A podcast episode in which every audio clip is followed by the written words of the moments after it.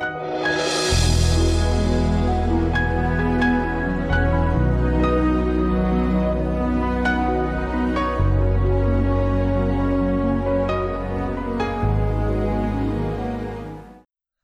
Bună și bine ați venit la o nouă sesiune de învățătură pe tema de vindecare divină.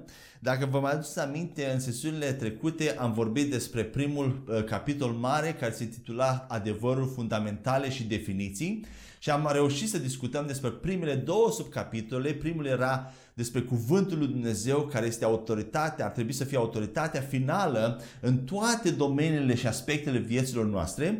Iar al doilea subcapitol a fost despre importanța mentalității noi creații sau modului de gândire al noi creații când abordăm această temă, acest subiect al vindecării divine și când acționăm în vindecare divină. Iar astăzi vom continua cu al treilea subcapitol, care este un pic mai scurt din această mare secțiune, în care vom încerca să definim ce este vindecare divină și ce nu este vindecare divină.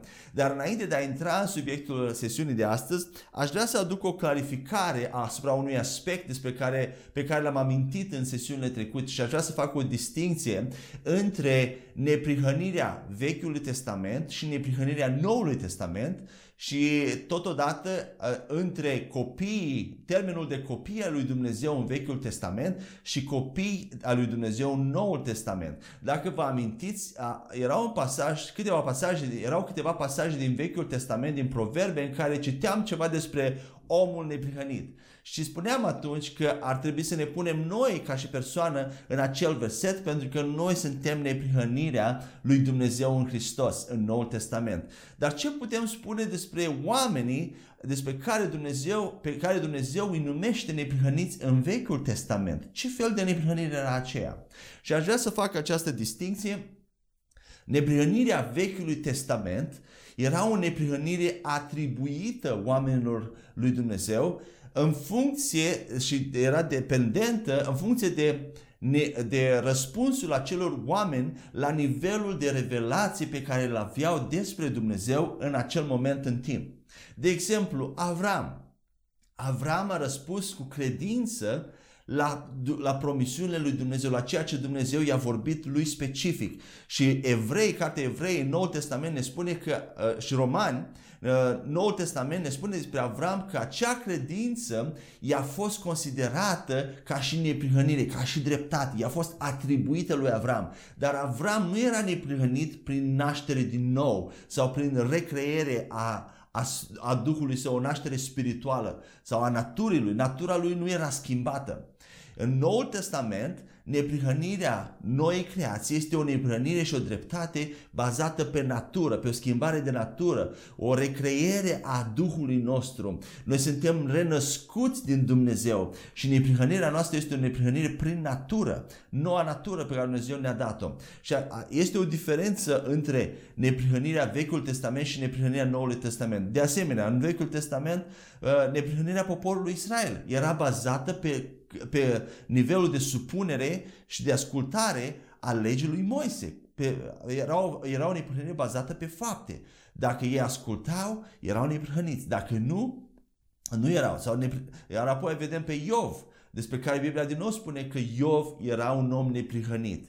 Dar știm cu toții că Iov n-avea promisiunea lui Dumnezeu, Iov n-avea încă legea lui Moise, Iov, pentru Iov Hristos nu murise încă și totuși Biblia spune că el era un om neprihănit. El era un om neprihănit pentru că la cât cunoștea despre Dumnezeu la momentul respectiv, el făcea întru totul, 100%. Ceea ce știa, aplica și acționa. Și în acest punct de vedere Dumnezeu îl numește neprihănit. Acum, la fel cu termenul de copie lui Dumnezeu. Dacă ne uităm în Vechiul Testament, poporul Israel sau copiii lui Dumnezeu erau copii al lui Dumnezeu prin alegere, nu prin naștere. În Noul Testament, fiii și fiicele lui Dumnezeu sunt născuți din Dumnezeu. Sunt fii prin adopție, prin uh, renaștere, prin natură. Și este o diferență de, foarte mare între aceste. Noi chiar am devenit fii ai lui Dumnezeu și avem, împărtășim aceeași natură cu natura divină. Suntem uh, aceeași viață pe care Dumnezeu o are curge prin noi, prin duhurile noastre, spiritele noastre care au fost recreate în Hristos Iisus. Și am vrut să fac această diferență pentru că s-ar putea ca unii dintre noi să fie avut un pic de confuzie atunci când am citit acele pasaje din Vechiul Testament. Și termenul de neprihănit, de dreptate, când citim pasaje din Vechiul Testament, putem și mai mult noi să ne punem în acele pasaje pentru că neprihănirea noastră este una dacă, dacă pot spune așa, veritabilă. Este prin, și prin natură. Nu, nu este doar asociată, atribuită. Noi nu suntem doar considerați neprihăniți, ci suntem neprihăniți prin natură. Amin? Și am vrut să fac această distinție și aș vrea să citesc două pasaje care întăresc ceea ce tocmai am spus despre neprihănirea Noului Testament sau a noi creații. De la Ioan, capitolul 1, versetele 12 și 13. Voi citi din uh, uh, versiunea actualizată de data aceasta, dar sunt, uh, sunteți bineveniți să folosiți oricare traducere în românește o aveți la dispoziție. Haideți să citim împreună Ioan 1 cu 12 la 13. În consecință, tuturor celor care l-au primit, adică celor care cred în El, le-a oferit dreptul să devină copii ai lui Dumnezeu. Ei au fost născuți nu dintr-o ființă umană, nu, nici ca o consecință a unei dorințe fizice și nici printr-o decizie a omului, ci din Dumnezeu. Despre niciun alt om în Vechiul Testament, oricât de sfânt a fost, oricât de mare om al lui Dumnezeu a fost, nu se spune că a fost născut din Dumnezeu. Ei au fost aleși, au fost puși deoparte de Dumnezeu pentru anumite lucrări. Duhul Sfânt a venit peste ei și au, fost, au, avut, ei au avut un nivel de neprihănire, de dreptate, de sfințenie, dar nu era una prin natură. Mai citim încă un pasaj de la Ioan 3 cu 5, tot din versiunea actualizată în limba română, spune așa, Iisus i-a răspuns, să știi că în mod sigur, dacă nu se naște cineva din apă și din spirit, nu poate să intre în regatul lui Dumnezeu sau în împărăția lui Dumnezeu. Deci, uh, persoanele care sunt, intră în împărăția lui Dumnezeu sunt persoane născute din spirit din Spiritul lui Dumnezeu. Oamenii din Vechiul Testament nu erau încă în împărăția lui Dumnezeu. Împărăția lui Dumnezeu nu venise încă pe pământ. Ea a fost inaugurată, a venit pe pământ odată cu venirea lui Isus Hristos pe pământ. El a predicat Evanghelia împărăției, vestea împărăției, iar apoi după moartea și învierea lui, împărăția a venit pe pământ într-un mod invizibil. Amin? Haideți să continuăm astăzi cu, acum, cu, acum cu al, treia, al treilea subcapitol despre care vorbeam, în care încercăm să definim ce este vindecarea fizică și ce nu este. Și începem cu o primă definiție. Ce nu este vindecarea fizică, în primul rând? Vindecarea fizică divină nu este acea vindecare care vine prin mâna doctorilor nu, vindecarea divină nu înseamnă călăuzirea mâinilor doctorilor. Știți că de multe ori ne rugăm pentru doctori ca să fie victorioși, să aibă, să, ca anumite operații să decurgă cu succes și ca pacienții care sunt bolnavi, poate prietenii noștri, rudele noastre, să fie complet, să se recupereze complet. Însă aceasta nu este vindecarea divină despre care vorbesc în această serie de învățătură. S-ar putea ca acel doctor să fie un doctor creștin, să primească un cuvânt de cunoștință sau ceva de la Duhul Sfânt care să-l ajute în administrarea uh, medicamentelor sau a, a, în, să-l ajute în, uh, într-o anumită operație care are dificilă pe care o are de făcut. Însă acest lucru nu este vindecare divină, ci este o, o, un ajutor de la Duhul Sfânt pentru acei doctori. O altă definiție, ce nu este vindecarea divină, fizică, Vindecarea fizică divină nu este conectată, nu are legătură cu cât de mult exersăm sau cât de mult uh, a facem diete sau cu nutriția, ce mâncăm. Vindecarea fizică divină nu are de a face cu aceste lucruri. Bineînțeles, Că asta nu înseamnă că noi n-ar trebui să exersăm, să facem exerciții, să mergem la sală, să mâncăm sănătos. E face parte din a avea grijă de templul Duhului Sfânt și a, a trăi într-un mod sănătos. Dar vindecarea divină nu are foarte mult legătură cu acest, acest lucru. Acesta este un mod natural de a ne întreține și de a trăi cât mai lung, de a ne prelungi zilele pe acest pământ și de a avea un trup cât mai sănătos. Încă o definiție ce nu este vindecarea fizică. Vindecarea fizică nu este nemurire.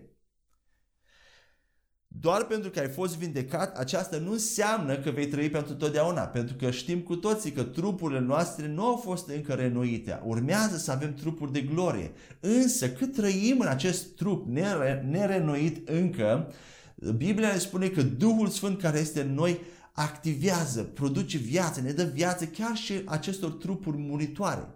Și de aceast, din, din acest motiv avem acces la vindecare. Vindecarea fizică este acea viață care curge prin trupurile noastre fizice.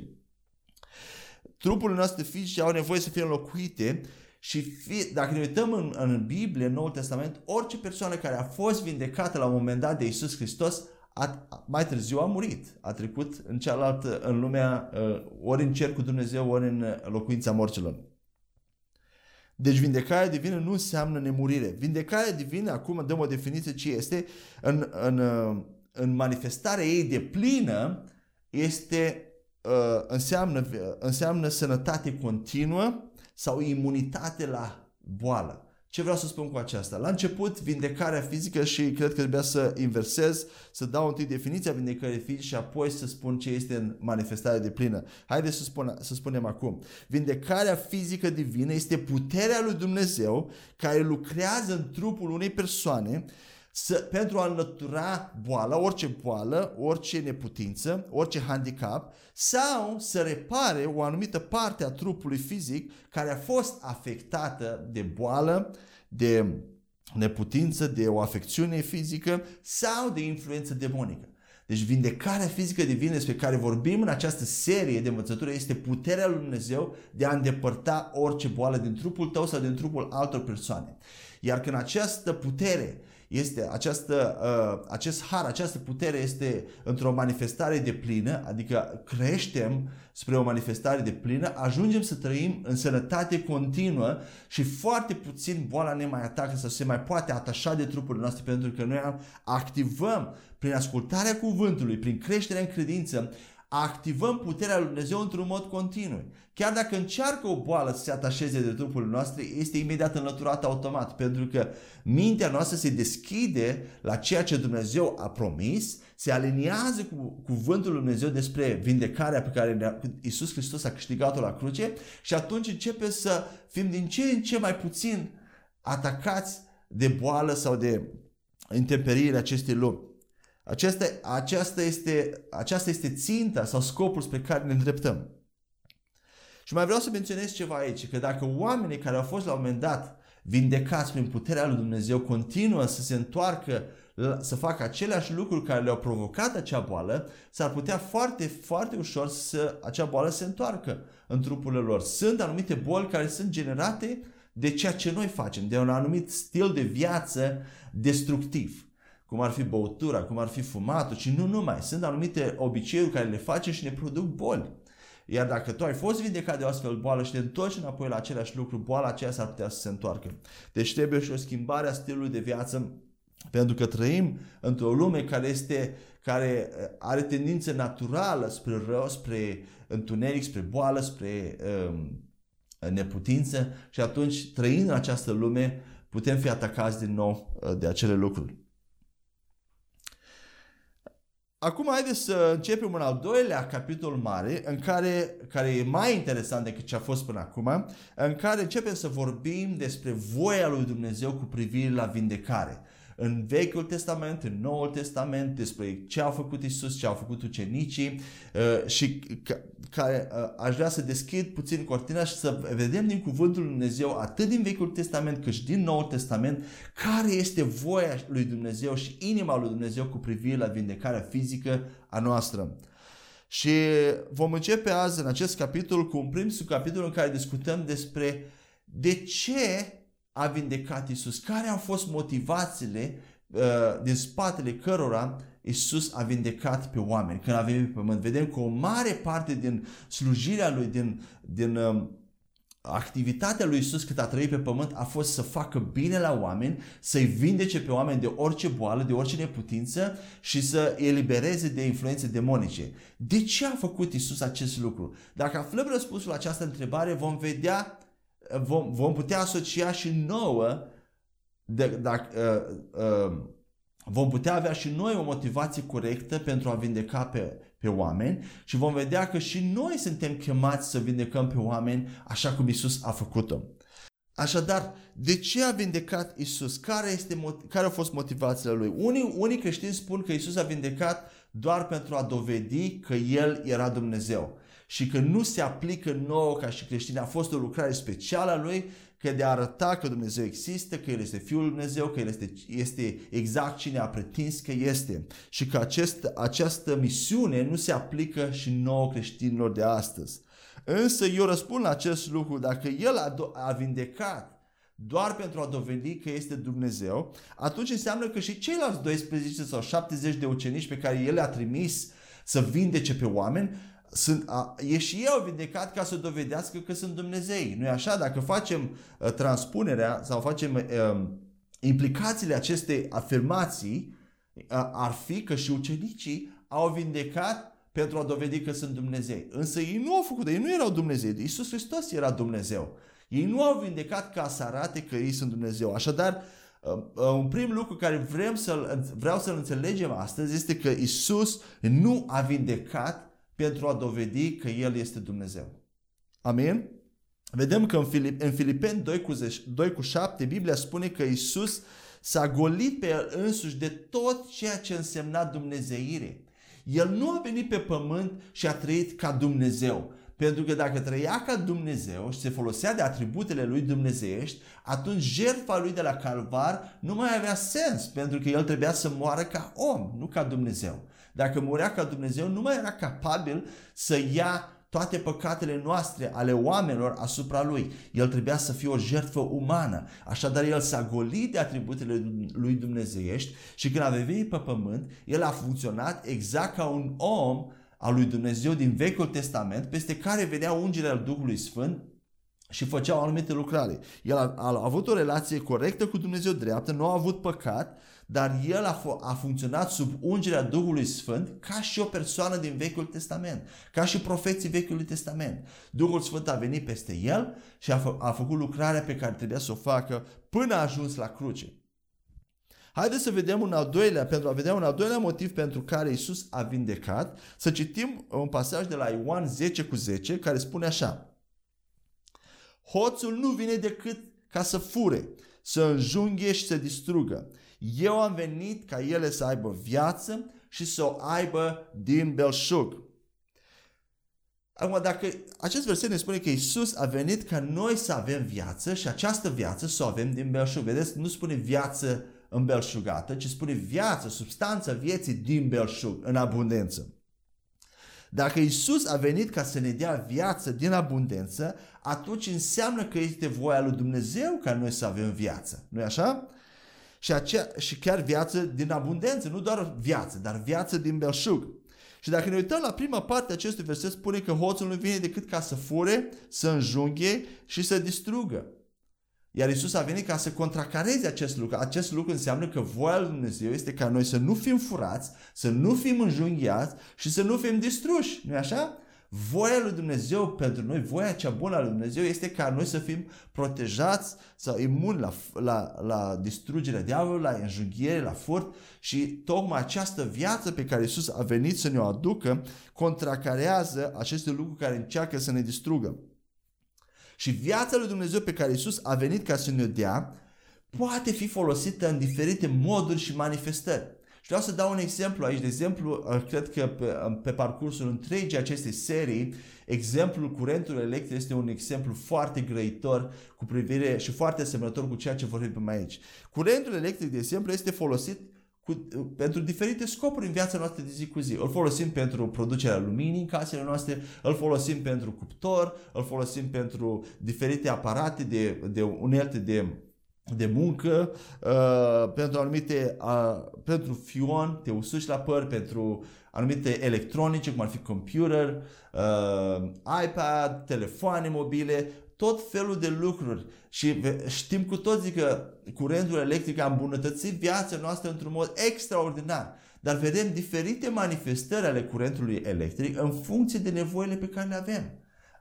Multiple aplicații, imprimante, ă, televizor, uh, mașina care pornim are o baterie care produce curent electric. Curentul electric are multiple aplicații. La fel este cu viața lui Dumnezeu care Iisus Hristos a venit și ne este viață din Dumnezeu. Este natura lui Dumnezeu, este viață spirituală pe care Iisus a venit și ne dea și această viață spirituală poate fi aplicată în funcție de nevoi la, în, în multe direcții, în multe privințe, în vindecare, în înțelepciune, prosperitate, bucurie, victorie, uh, îndrăzneală, toate acestea sunt incluse în viața lui Dumnezeu pe care Isus a venit să ne aducă din abundență. Așadar, Isus a vindecat pentru că El dorea să ne dea viață din abundență, din belșug. Și vindecarea fizică este inclusă în această viață care Isus a adus-o în spiritele noastre, în noua creație, în spiritul recreat. Noi avem această viață a lui Dumnezeu care curge prin noi. Iisus dădea exemplu viței de vie. Atât cât stăm în vița de vie, viața care curge din Isus, din Dumnezeu, curge prin noi, prin mâinile noastre, prin trupul nostru. Viața din Duhul Sfânt. Haideți să citim un alt pasaj care ne descrie un alt scop sau o altă motivație pe care Isus a avut atunci când a vindecat. De la 1 Ioan, capitolul 3, versetul 8. Dar acela care are păcatul ca regula vieții lui este de la diavol. Cel care păcătuiește de la început, cel care păcătuiește de la început. Fiul lui Dumnezeu a apărut în lumea noastră ca să distrugă lucrările diavolului. Fiul lui Dumnezeu a venit în lumea noastră ca să distrugă lucrările diavolului. Ce a făcut Isus cât a trăit pe pământ? Isus a venit, a, a vindecat, a eliberat, a predicat Evanghelia, dar cea mai mare parte a lui pe lângă învățătură și predicare a fost vindecare și eliberare. Și atunci când Isus a vindecat, El a distrus, a distrus boala care era o lucrare a diavolului. Boala este o lucrare a diavolului, este o lucrare a întunericului. Boala a intrat odată în, în lume, odată cu păcăturia lui Adam, odată cu păcatul, boala a fost un efect al păcatului și este o lucrare a diavolului. Deci al treilea motiv pentru care Iisus a vindecat a fost să distrugă lucrările diavolului. Haideți să mergem mai departe, să mai vedem încă un motiv. Nu e așa că este extraordinar, este te întărește în Duh, te întărește în credință. Haideți să vedem la fapte, să deschidem la fapte, capitolul 10, faptele apostolilor, capitolul 10, versetul 38. Spune așa, tot din versiunea actualizată. Această veste este în legătură cu Isus din Nazaret. El a fost coordonat cu, de, de Spiritul Sfânt și a avut autoritate de la Dumnezeu care l-a susținut să facă bine și să vindece pe toți cei care erau posedați de diavol. Ce spune acest verset? În primul rând că Isus a vindecat pe toți cei care erau posedați de diavol, dar mai spune ceva interesant. Spune că Isus a fost condus, uns de Duhul Sfânt și susținut de Duhul Sfânt și de puterea Duhului Sfânt și a, a, s-a dus și a vindecat pe toți care erau opresați sau posedați de diavol, opresați de diavolul. El a fost capabil să facă asta. De ce? Pentru că versetul uh, versetul, acest verset spune că Dumnezeu era cu el, Dumnezeu îl susținea. În alte traduceri spune Dumnezeu pentru că Dumnezeu era cu el. Acest lucru înseamnă, dacă Dumnezeu era cu el, înseamnă că voia lui Dumnezeu era ca el să vindece pe oameni. Dacă Dumnezeu era cu el, voia lui Dumnezeu era ca să vindece pe oameni. Deci al patrulea motiv pentru care Isus i-a vindecat pe oameni și care vedem în acest pasaj este pentru că era voia lui Dumnezeu ca El să facă acest lucru. Voia și inima lui Dumnezeu era ca Isus să vindece pe oameni. Amin? Mergem mai departe la un alt pasaj din Matei, capitolul 9, versetele 30, versetul 35 până la capitolul 10, versetul 1. Sunt câteva versete, haideți să citim împreună.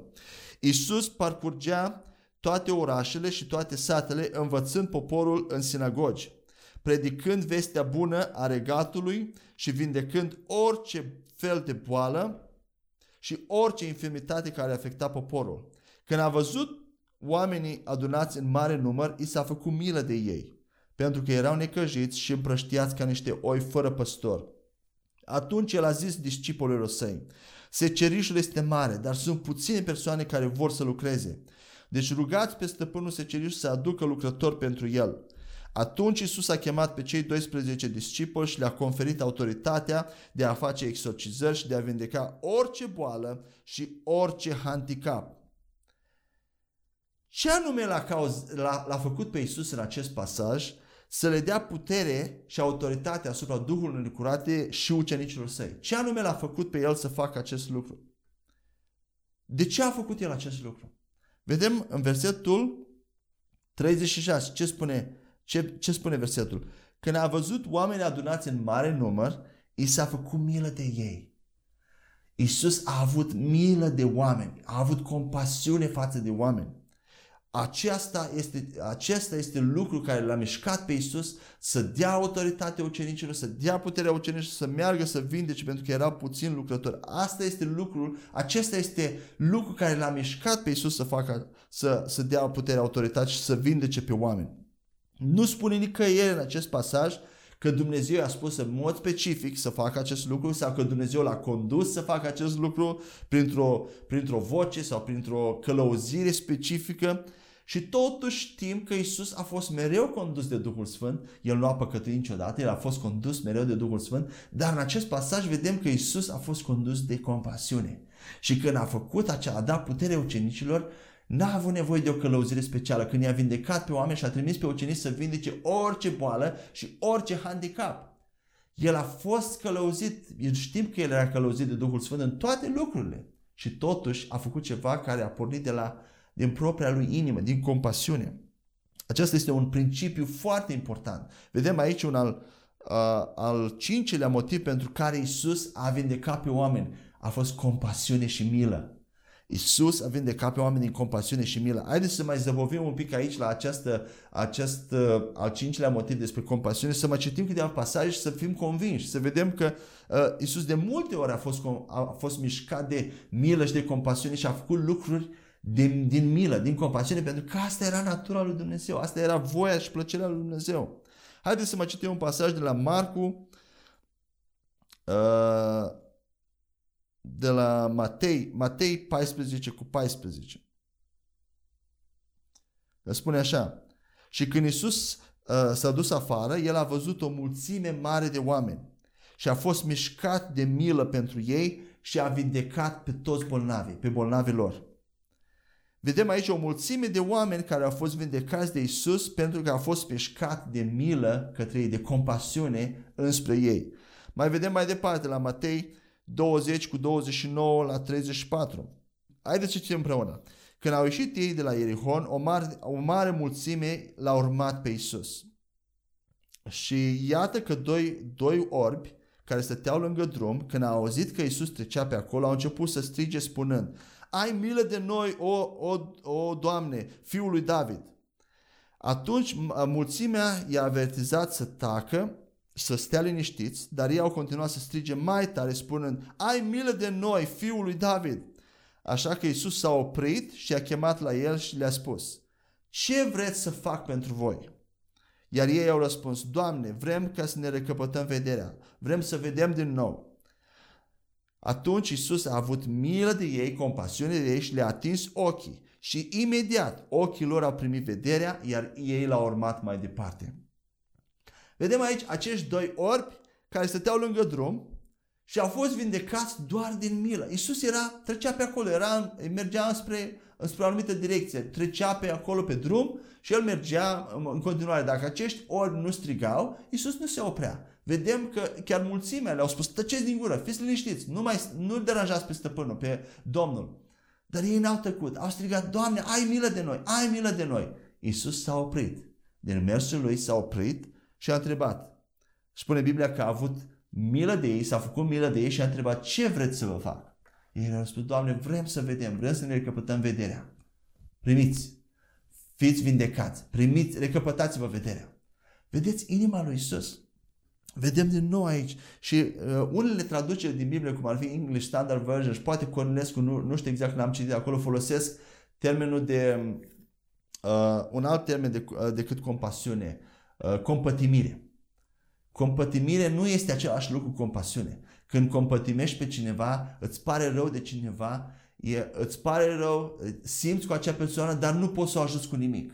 Ești e, neputincios. Însă când ai milă, când ai compasiune, poți să faci ceva pentru acea persoană. Aceasta este diferența între compătimire și compasiune. Iisus nu i-a compătimit pe uh, acei doi orbi și a lăsat acolo, ci Iisus a avut compasiune de acei doi orbi și a făcut ceva pentru ei. I-a vindecat. Din nou, nu, pot, nu putem spune aici că Isus a fost condus într-un mod specific ca să vindece, pentru că Isus mergea în drumul lui, iar acești orbi l-au oprit, pur și simplu. El a fost mișcat de sentimente de compasiune și a vindecat. Și, desigur, această acțiune, ce a făcut Isus, era în voia lui Dumnezeu, nu așa? El nu putea să păcătească și nu a păcătuit niciodată. El a făcut doar voia lui Dumnezeu. Haideți să mai vedem câteva pasaje care vorbesc de tot despre acest lucru, despre compasiune. Pentru că e important să reținem acest lucru și să, atunci când ești mișcat de compasiune, vezi un om bolnav, vezi pe cineva care suferă, voia lui Dumnezeu este ca tu să-ți pui mâinile peste el și să-l vindeci. Asta este inima lui Dumnezeu. Marcu 1 cu 40 la 42. Spune așa. A venit la el un lepros care s-a aruncat în genunchi în fața lui, zicându-i politicos. Dacă vrei, poți să mă scap de lepră. Compătimindul, vedeți, iar vedeți aici spune compătimindul în versiunea actualizată. Trebuia să citesc din noua traducere românească. Nu-mi place acest termen pentru că nu este un termen omenesc. Nu este un termen care reflectă natura lui Dumnezeu. Compătimindul Iisus a întins mâna, s-a atins de el și a zis Da, vreau, fii vindecat. Și lepra a dispărut imediat de pe el. Vedeți inima lui Dumnezeu? Vine acest, vine acest lepros și întreabă, dacă, dacă vrei, poți să, mă, poți să mă vinde. Ce spune Isus imediat? Nu așteaptă. O, oh, Doamne, vrei oare să-l vindeci pe acest om? Nu așteaptă o călăuzire specială. Nu-l întreabă pe Dumnezeu. Nu vine și se roagă, Tată, uh, dacă vrei, facă-se voia ta peste acest bolnav, vindecă-l tu în numele Lui. Dacă e voia ta, vindecă Nu, nu, nu. Isus imediat spune, da, vreau. Și el când a vorbit, a vorbit pentru Dumnezeu. Știm asta că el a fost Fiul lui Dumnezeu, a fost manifestarea exactă a lui Dumnezeu Tatăl. Fără să se gândească, fără să, fără să stea să se gândească, a spus, da vreau, fii vindecat. Haideți să vedem și Marcu 5 cu 18 la 20. Sunt foarte multe versete. Iar aici vedem din nou tot că la curățit a fost mișcat de compasiune. Cum spune aici? Spune compătimindul, dar în alte traduceri spune că el a fost mișcat de milă, de compasiune. Marcu 5 cu 18 la 20. În timp ce Iisus urca în barcă, omul care fusese posedat de demoni îl ruga să-i permită să rămână cu el. Iisus nu a aprobat cererea lui, ci a zis, Du-te acasă la familia ta și povestește-le tot ce ți-a făcut Iahve și cum și-a manifestat mila lui față de tine. El a plecat și a început să povestească prin Decapolis tot ce i făcuse Iisus și îi uimea, îi uimea pe toți. Vedem din nou aici, în versetul 19, la sfârșit. Du-te și le spune la toți oamenii cum și-a manifestat Iisus mila și compasiunea față de tine. A avut milă de tine. Și încă un pasaj aici și cu acesta încheie acest motiv al compasiunii. Luca 7 cu 11 la 15. Într-o altă zi, Iisus s-a dus într-un oraș numit Nain, era urmat de discipoli și de o mare mulțime de oameni. Când s-au apropiat de poarta orașului, au văzut mulți oameni care ieșeau din el ca să participe la mormântarea singurului fiu al unei femei văduve. El a văzut-o, i-a fost milă de ea și a zis, nu mai plânge. Apoi s-a apropiat și s-a atins de sicriu, iar cei care îl duceau s-au oprit. El a zis, tinere, cu tine vorbesc, ridică-te. Cel care fusese mort s-a ridicat și a început să vorbească, iar Isus l-a dat înapoi mamei lui. Deci ce simplu pentru Isus. I-a fost milă de, acel, de acea mamă, vedeți, nici măcar nu i-a fost milă de, de trupul mort, de acel uh, tânăr mort, ci a fost milă de mama care plângea pentru, a, pentru, acel, pentru fiul ei. Aici vedem un alt principiu, că Isus, poți, poți să ai compasiune de, uh, pentru Uh, pentru un prieten al tău care, care suferă din cauza altei persoane dragi lui. Și poți să ai compasiune pentru acea persoană și persoana bolnavă poate să fie vindecată doar din milă pentru, pentru prietenii acelei persoane uh, uh, bolnave. Iisus, lui Isus a fost milă de mamă și din cauza aceasta, Iisus, așa de simplu, a venit, tinere, cu tine vorbesc, ridică-te și l-a înviat din morți. La aceasta suntem chemați să, să ne fie milă de oameni, să le facem bine, să, să înviem pe morți, să vindecăm bolnavi, să scoatem demoni, să curățim pe oameni de lepră, de orice boală, de orice handicap, să-i, să-i, să-i facem să meargă din căruți, să, să deschidem urechile, ochii, orbi, urechile surde și să vindecăm pe oameni și să arătăm puterea lui Dumnezeu. Și vedem iarăși aici că tot ce l-a mișcat pe Iisus ca să facă această înviere de morți a fost milă față de mama acelui tânăr. Și dacă poate, poate v-ați dat seama deja, ceea ce încerc, am încercat prin acest subcapitol să vă arăt, este că modul de operare al lui Isus a fost complet diferit de ceea ce noi am crede, cum, cum noi am crede că ar trebui să operăm astăzi. Și nu prea vedem astăzi, foarte rar vedem în trupul lui Hristos și în Biserica lui Hristos acest mod de operare. Ba chiar uneori când amintesc acest lucru de că trebuie să scoatem demoni la școala biblică sau la master, a fost, a, a, sunt anumite cursuri care se cheamă uh, uh, uh, formare spirituală. La acel curs, eu mă aștept ca, a, ca să fiu învățat cum să vinde bolnavi, cum să scot demonii, cum să învii pe morți. Asta este formarea spirituală, nu-i așa? Însă dacă spui așa ceva la un profesor, și eu chiar am spus, am făcut prostia să spun asta, Uh, pentru că în acel curs învățam tot niște lucruri bune, dar nu erau uh, ceea ce așteptam, substanța. Era, era învățat cum să, am, de, cum să am timp devoțional, cum să am timp de tăcere, cum să-mi iau timp să mă rog, care sunt lucruri foarte bune, însă nu se amintea nimic cum să vinde bolnavi, cum să scot demonii, cum să cresc în credință, cum să cresc în imaginea lui Hristos, cum să cresc în sfințire, în sfințire. Uh, se aminteau, se aminteau despre Sfințire, că în general acest este subiectul cel mai ușor de amintit, că nu, nu implică nimic supranatural uh, la vedere, cel puțin, pentru că Sfințirea reală implică supranatural. Nu poți să, fii, să, să trăiești sfințirea dinăuntru înspre afară fără puterea lui Dumnezeu. Însă cam la aceasta se reduce formarea spirituală în școlile biblice. Nu se vorbește foarte mult de miracole, de a vindeca pe de a învia morți nici atâta. Însă, așa de simplu, Iisus, vedeți, mila lui Iisus, compasiunea lui, l-a mișcat, fără călăuziri speciale, fără, ci pur și simplu Duhul Sfânt care era în el și vedem, prin aceste pasaje care am vedem plăcerea și voia lui Dumnezeu fără opreliște, fără restricție, de a vindeca pe oameni, de a te vedea sănătos. Haideți să mergem un pic mai departe și să vedem un al doilea subcapitol uh, repede ca cum era despre vindecare, cum era vindecarea în Vechiul Testament și care era inima lui Dumnezeu în Vechiul Testament. Și vom vedea că vindecarea a fost pe, în inima lui Dumnezeu și voia lui Dumnezeu încă de la început, în Vechiul Testament. Nu este ceva nou în Noul Testament. Amin?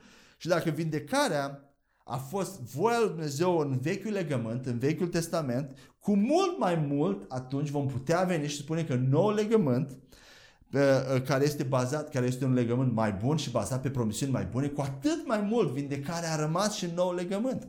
nu e așa? Ha, așadar, haideți să vedem ce la Evrei 8 cu 6 Biblia spune exact ce am spus acum, că noul legământ, noul testament este un legământ mai bun decât vechiul legământ și bazat pe promisiuni mai bune.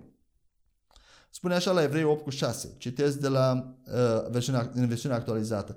Dar acum, lucrarea care a fost încredințată lui Hristos este mult mai importantă decât a celorlalți preoți. Iar legământul pe care ne prezintă el este superior celuilalt, pentru că se bazează pe promisiuni mai bune. Așadar, dacă vedem în Vechiul Legământ că inima lui Dumnezeu și voia lui Dumnezeu, dacă vom demonstra acest lucru, a fost să vindece pe oameni oricând, oriunde și pe oricine, atunci cu mult mai mult în nou legământ, a, a, inima lui Dumnezeu a rămas aceeași. Așadar, hai să vedem un prim pasaj de la Exodul 23, versetul 25. Tot din versiunea actualizată citesc. Tu să te închini doar lui Iahve, care este Dumnezeul tău dacă acesta va fi comportamentul tău, eu îți voi binecuvânta atât pâinea cât și apa și voi îndepărta boala din mijlocul tău, din mijlocul poporului tău. Vezi, chiar și atunci când mănânci uh, mâncare procesată sau cu GMOs, care nu este foarte sănătoasă, hamburgeri și alte mâncare uh, junk food, uh, uh, o numim noi, chiar și atunci, chiar și aici nu spune nicio restricție, chiar și atunci spune Biblia că eu îți voi binecuvânta atât pâinea cât și apa. Și mai mult mai departe spune că voi îndepărta boala din mijlocul tău, dacă cumva ai mâncat o astfel de mâncare și te-ai îmbolnăvit, Dumnezeu îți va îndepărta acea boală. Dumnezeu vrea să-ți îndepărteze acea boală. Eu voi, eu voi, eu vreau. Eu voi îndepărta boală. Eu personal Dumnezeu. Da, aici vedem că condiția este că ca să poporul Dumnezeu să se închine lui Dumnezeu și să asculte de el, de, de, de poruncile lui și astfel Dumnezeu îi va vindeca. Însă, aceasta era în Vechiul Testament. În Noul Testament Iisus a împlinit toată legea, toate poruncile și noi nu mai, ca și nouă creație, nu mai suntem sub blestem. Chiar și atunci când nu ascultăm, chiar și atunci când nu suntem în sfințire, chiar și atunci când greșim. Dumnezeu, promisiunile lui Dumnezeu, noi avem acces doar la binecuvântările lui Dumnezeu, pentru că Isus Hristos a luat orice blestem pe cruce. Orice blestemul legii, Galaten spune, blestemul legii a fost pus pe cruce. Care este blestemul legii? Consecințele neascultării din Deuteronom 28. Dacă nu vei asculta, ți se va întâmpla asta. Acea, acele consecințe, noi nu mai, ele au fost luate de Hristos. Noi, nu, se mai, nu se mai aplică nouă. Amin? Acum, acest verset din Exod 23 cu 25 spune cumva că Dumnezeu s-ar putea să te vindece? Nu.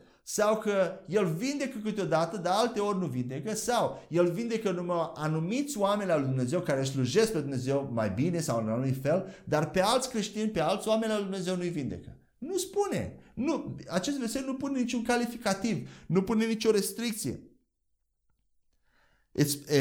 Acest verset se aplică la oricine. Dumnezeu spune, eu voi, eu voi lua boala, voi îndepărta boala de la tine. Nu-ți plac aceste cuvinte, eu voi, eu vreau.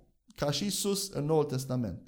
Alții, alți oameni când aud aceste lucruri ar putea spune, da, știu că Dumnezeu poate să mă vindece. Și mulți dintre noi spune, da, Dumnezeu poate orice, Dumnezeu poate să vindece. Dar nu sunt sigur dacă Dumnezeu vrea să, nu ești sigur că dacă Dumnezeu vrea să te vindece pe tine personal și în acel moment și în acel loc în timp. Știm că Dumnezeu poate, dar Dumnezeu, vrea Dumnezeu să mă vindece. Și aceasta este, este un lucru cu care în, în, mulți creștini în trupul Hristos se luptă și au o problemă au, au o problemă cu acest lucru. Din cauza aceasta, cuvântul Lui Dumnezeu este furat din inima lor, ei sunt jefuiți și nu ajung, trăiesc, în, trăiesc într-o, într-o, într-o continuă stare de necredință în acest subiect, în acest domeniu și nu cred promisiunea lui Dumnezeu. Și din cauza asta sunt foarte mulți bolnavi în trupul lui Hristos. De asta trupul lui Hristos este neputincios de a vindeca chiar pe alții care nu sunt în familia lui Dumnezeu. Și Biblia învață că atunci când ne învață, chiar în Vechiul Testament, că atunci când ești în necredință, nu, intri, nu treci Iordanul, nu ajungi în țara promisă.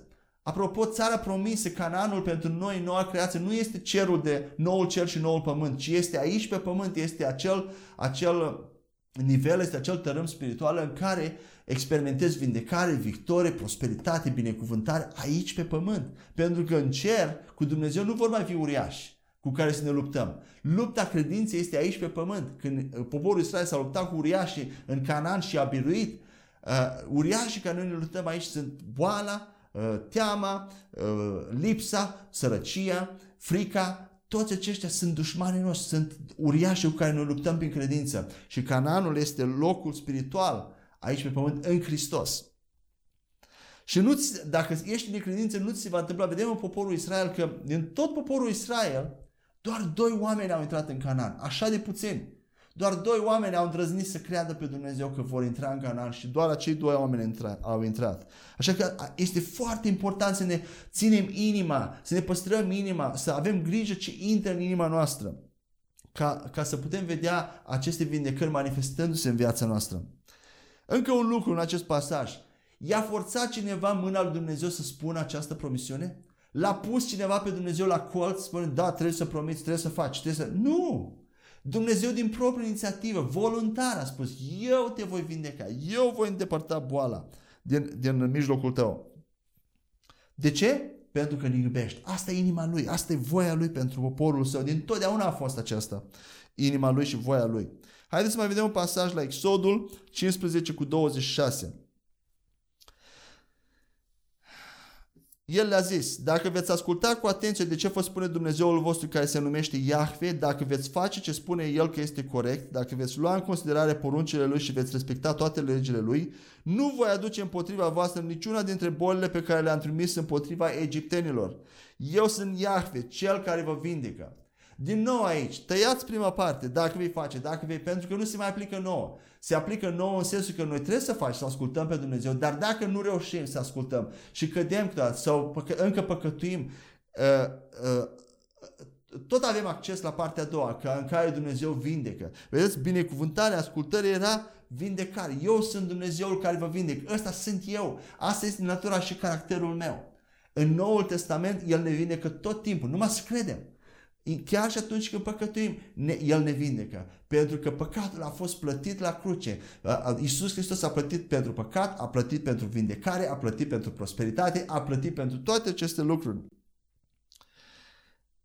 Vo- voința lui Dumnezeu este ca totdeauna să vindece poporul, poporul lui. Haideți să mai vedem încă un pasaj la Deuteronom 8 cu 4. Nu ți s-au învechit hainele pe care le-ai purtat pe tine și nu ți s-au umflat picioarele în timpul acestor 40 de ani. Și încă un pasaj care întărește acest lucru din Neemia 9 cu 21. Spune așa, 40 de ani i-ai îngrijit în deșert și nu le-a lipsit nimic. Nu li s-au învechit hainele și nu li s-au umflat picioarele. Vedeți, Biblia și ia timp să spună aceste detalii, că 40 de ani Dumnezeu a îngrijit de poporul lui într-un mod supranatural, nu le-a lipsit nimic. Știți ce înseamnă? Nimic. Nu le-a lipsit nimic. Hainele lor nu, nu s-au învechit. N-au avut nevoie de alte haine. Și picioarele lor nu s-au umflat de mers. Ai mers vreodată o oră sau două pe jos? Sau trei ore pe jos? Îți spun, după trei ore se fac beșici. Eu am experimentat asta. Am mers trei ore pe jos, mi s-au făcut beșici în picioare. Biblia spune că în 40 de ani picioarele lor nu s-au infectat, nu le s-au umflat. Cum s-a întâmplat acest lucru? Și nu au făcut rugăciuni, n-au postit, n-au crescut în credință. Dumnezeu, din proprie inițiativă, s-a ocupat de asta, a avut grijă de ei, pentru că asta era inima lui. Dumnezeu le-a dat uh, supranatural vindecare. Încă un pasaj din Psalmul 91 cu versetele 1 la 11. Tot din versiunea actualizată citesc. Cel care locuiește la adăpostul celui foarte înalt se odihnește la umbra celui omnipotent. Eu îl numesc pe Iahve, refugiul meu, fortăreața mea, Dumnezeul meu în care mă încred. El te va scăpa ca pe o pasăre de lațul păsărarului și de epidemia distrugătoare. Iahve sau Jehova te va acoperi cu penele sale și te vei adăposti sub aripile lui. Te poți baza pe consecvența caracterului său care îți va asigura apărarea și te va proteja. Nu îți va mai fi frică de pericole din timpul nopții nici de, și nici de săgeata care zboară ziua. Nu te vei speria de epidemia care umblă prin întuneric și nici de aceea care devastează oamenii în mijlocul zilei. Chiar dacă ar cădea în apropierea ta, loviți de aceste pericole o mie de oameni și indiferent că în partea dreaptă vei vedea alți zeci de mii de oameni decimați în mod asemănător, acestea nu se vor apropia de tine. Tu doar vei privi și vei vedea recompensa celor răi. Pentru că zici lui Jehova, tu ești refugiul meu și faci din cel foarte înalt, prea înalt, fortăreața ta. Nu te va afecta niciun rău și niciun dezastru nu se va apropia de cortul tău. El va da ordin îngerilor săi și ei te vor păzi permanent. Ce cuvânt puternic în Vechiul Testament, în Psalmul 91, care se aplica oamenilor de atunci, cu atât mai mult nouă, care suntem acum în neprihănirea lui Dumnezeu în Hristos. Ce spunem noi despre Domnul, despre Dumnezeu? Că doar te, te vei încrede în El și El va face ce crede El de cuvință? Sau ce crede El că e mai bine pentru noi? Nu! Adevărul Lui este fortăreața ta, este scutul tău. Adevărul este scutul tău. Care este adevărul? Că niciun rău, nicio, nicio molimă, nicio calamitate, nicio boală, nicio... Uh, uh, uh, ce spune aici? Niciun pericol nu vor veni aproape de cortul tău și El te va păstra, te va proteja în toate căile tale. Îmi place așa de mult această traducere. Chiar ce dacă în, în partea stângă, dacă, versetul 7, dacă ar cădea în apropierea ta o mie de oameni de aceeași boală omorâți, iar la dreapta ta zeci de mii, zeci de mii de oameni decimați în mod asemănător. Și vedeți că aici e vorba nu de dușmani, e vorba de camarazii, de prietenii tăi, de creștini chiar chiar dacă zeci de mii de creștini mor de aceeași boală la dreapta ta, de tine nu se va apropia. Atunci când crezi cuvântul lui Dumnezeu, atunci când iei cuvântul ca un scut și spui, Domnul este scutul meu, El este vindecarea mea, El este sănătatea mea, de tine nu se va apropia. Spune că Dumnezeu va da ordin îngerilor Lui și ei te vor păzi în permanent. Dar trebuie să crezi cuvântul și să-L vorbești. Ceea ce Dumnezeu a promis, inima Lui, mai spunea mai devreme că te poți baza, versetul, îmi place așa de mult traducerea aceasta, versetul 3, te poți baza pe consecvența caracterului său care îți va asigura apărarea și te va proteja. Acesta este caracterul lui Dumnezeu, ca în mod continuu să te apere, să te protejeze. Tu ești copilul lui, să te protejezi de orice pericol. Dar trebuie să ai această credință în tine și să, să, să te crezi în Dumnezeu în felul acesta, să faci din el fortăreața, din adevărul lui fortăreața ta. Încă un pasaj extraordinar care va aduce și mai multă credință. Psalmul 105, versetul 37, citesc din versiunea Cornilescu, exprimă cel mai bine ceea ce vreau să spun. Și a scos cu argint și cu aur și nu era niciunul slab în semințiile sale. Când a ieșit poporul Israel din Egipt, Biblia spune că niciunul din ei nu era slab, slăbit, fizic. Erau puternici, erau întăriți și acesta prin puterea lui Dumnezeu. Psalmul 107, versetul 20, spune așa, din versiunea actualizată. Le-a trimis cuvântul lui, i-a vindecat și i-a scăpat din groapă. Vedeți, în Vechiul Testament este așa o sinusoidă, de fiecare dată este o, o, o, o tipologie care se repetă. Poporul Dumnezeu păcătuiește, îl părăsește pe Dumnezeu, apoi își, uh, își vin în fire, strigă la Dumnezeu și Dumnezeu uh, trimite salvare, trimite un judecător, trimite un profet. Vedeți, de câte ori cuvântul, de câte ori poporul Dumnezeu a strigat la Dumnezeu, Dumnezeu a trimis cuvântul lui. Prin profeți, prin, uh, prin oamenii lui, a trimis cuvântul lui și ce a făcut cuvântul lui? I-a vindecat și a scăpat din groapă, din orice distrugere, din orice, din, din orice distrugere, așa spune în engleză. Cuvântul lui Dumnezeu este cel care te vindecă. Ce a vorbit Dumnezeu din gura lui? Dacă asimilezi și crezi și vorbești cu gura ta același lucru în, în, în, în agreare cu ceea ce Dumnezeu a vorbit, vindecarea se va manifesta atât în trupul tău cât și în trupul altor oameni. Aceasta era în Vechiul Testament, când poporul Israel striga la Dumnezeu, cuvântul lui vindeca. Și un ultim pasaj care pune capac la ceea ce tocmai am vorbit până acum și ce am spus la începutul acestei serii de învățătură. Psalmul 103, versetele 2 și 3. Și acesta este un pasaj din Vechiul Testament, reamintesc. Din versiunea actualizată citesc așa. Sufletul meu binecuvintează-L pe Iahve și nu uita niciuna dintre binefacerile Lui. Care sunt binefacerile Lui? Versetul 3. El îți iartă toate nedreptățile, toate păcatele tale, îți vindecă toate bolile. Vedeți, toate, spune, nu uita niciuna din binefacerile Lui, beneficiile Lui. Care sunt beneficii? Și le pune pe același taler. Îți iartă toate păcatele și îți vindecă toate bolile. Așadar, beneficiile lui Dumnezeu încă din Vechiul Testament sunt iertare de păcate, îndepărtarea păcatelor și vindecarea tuturor bolilor. Dumnezeu le pune pe același loc și vrea să le dea tot timpul împreună și vindecare și iertare. Nu, ex, nu e așa că nu există niciun păcat care este prea mare pentru Dumnezeu să-l, să ierte? Dumnezeu iartă totul. Nu există păcat mic sau mare. Orice ai fi făcut, totdeauna Dumnezeu iartă. În aceeași manieră, nu există boală curabilă sau incurabilă sau boală prea mare sau făcută din cauza păcatului care Dumnezeu să nu vrea și să nu poată să o vindece. Dumnezeu vindecă toate bolile, așa cum vindecă toate păcatele. Dacă El nu vindecă toate bolile, atunci El nu iartă nici toate păcatele, pentru că aceea a anula. Vedeți ce spune aici cuvântul, versetul, așa de clar. În aceeași măsură în care El ne iartă păcatele, în aceeași măsură ne vindecă toate bolile. Amin? O să încheie aici. Până ne vedem data viitoare la o altă sesiune, vom continua cu următoarele subcapitole, vindecare, Noul Testament și așa mai departe. Mă rog ca Dumnezeu să vă binecuvinteze. Amin.